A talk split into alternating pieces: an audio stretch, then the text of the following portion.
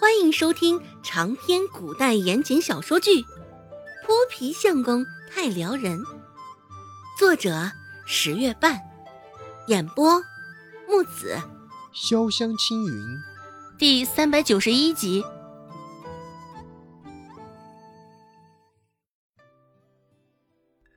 一旁的周有巧听见“达官显贵”这几个字，多留了个心眼儿。见孟婆子的谩骂消停了之后，周有巧忍不住开口说道：“啊，娘，你也是多操心。来年周成可就十二岁了，哪会是那般拎不清的人呢？不过话说回来，你们说的柳小姐是谁呀？在咱们镇上，我怎么也从没听过这号大户人家呀？”也没有多想周有巧的话意。孟婆子解释道：“啊，可不就是柳青青吗？也不是本地人。听说他爹是哪儿的巡盐御史，她也是咱们镇上县令的外甥女儿。”周有巧点点头：“哦，是这样啊。既然来了阳都镇。”这柳小姐应该住县令府上吧？周有巧的一番反应，周芷都瞧在眼里。哼，小姑母，你问的这般仔细作甚啊？还想着将柳小姐的衣食住行打探清楚不成？周有巧撇撇嘴，察觉到周成的视线也瞧了过来，脸上略有尴尬的笑了笑。周有巧说道。哈哈哈，你这孩子，我这不是多关心关心两句吗？若不然，以后瞧见这般贵人，可别有眼无珠，犯了错，给大家惹了麻烦。周芷笑笑，也没多说什么。用过晚饭后，周芷正打算回房间休息呢，就被周成喊住了。周成唤道。啊，二姐，甚是难得，周芷竟然没有在周成的眼神言语中看到分毫不屑的味道，这就有几分奇怪了。周芷停下身形，定定的看着他，等着周成接下来的话。周成开口说道：“嗯，二姐，这是柳小姐送给你的。”一边说着。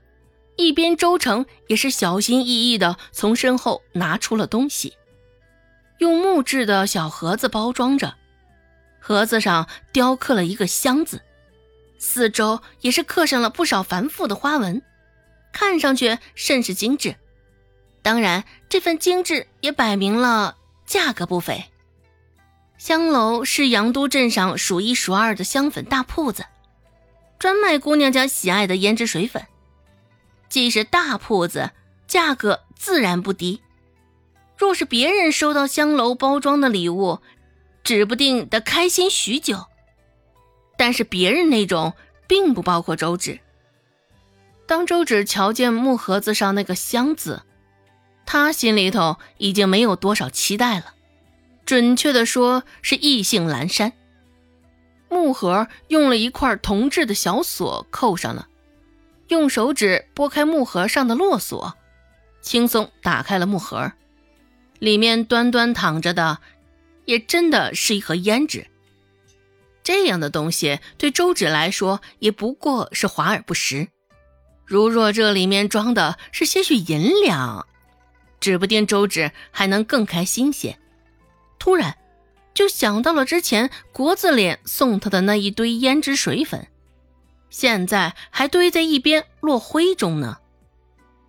周成也没有撒谎，今天还真的是柳青青派人来换他钱去的。只不过柳青青找周成，却是为了周芷的事儿。柳青青似乎还对之前的问题耿耿于怀。周芷喜欢什么？原本因为柳青青主动找寻他，周成心里还甚是开心。只是一听到柳青青那般开口，周成心里也瞬间沉了下来。周芷喜欢什么？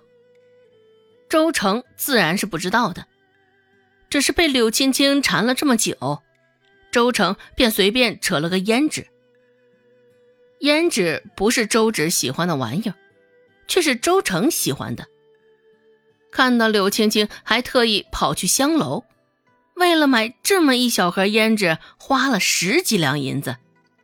不得不说，周成心里真的酸了。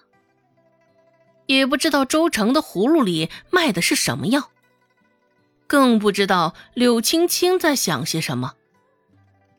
按理说，柳青青应该会横竖看他不顺眼才对呀。只是现在，怎么还送他礼物来着？瞧着周成脸上的神色，也不知是因为夜色太深，还是因为周成藏得太深。周芷也看不出什么名堂来。不过，这盒胭脂是收下了。转过身的时候，周成的嘴角向上勾了勾。不过，周芷背着身。也没有察觉到他脸上的表情。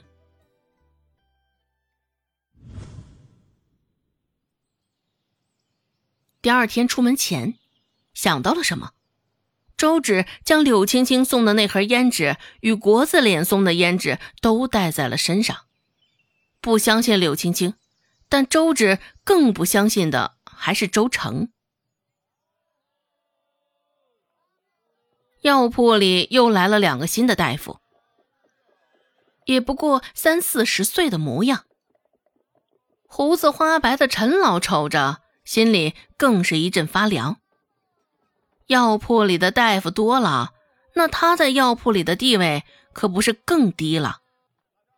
想到这儿，陈老心里也是扑通扑通跳个不停。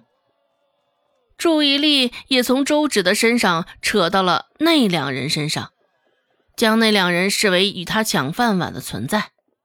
陈老脸色阴沉着，表情也甚是难看。周芷心里想到：看来经由上回发生的事儿之后，董掌柜想通了许多。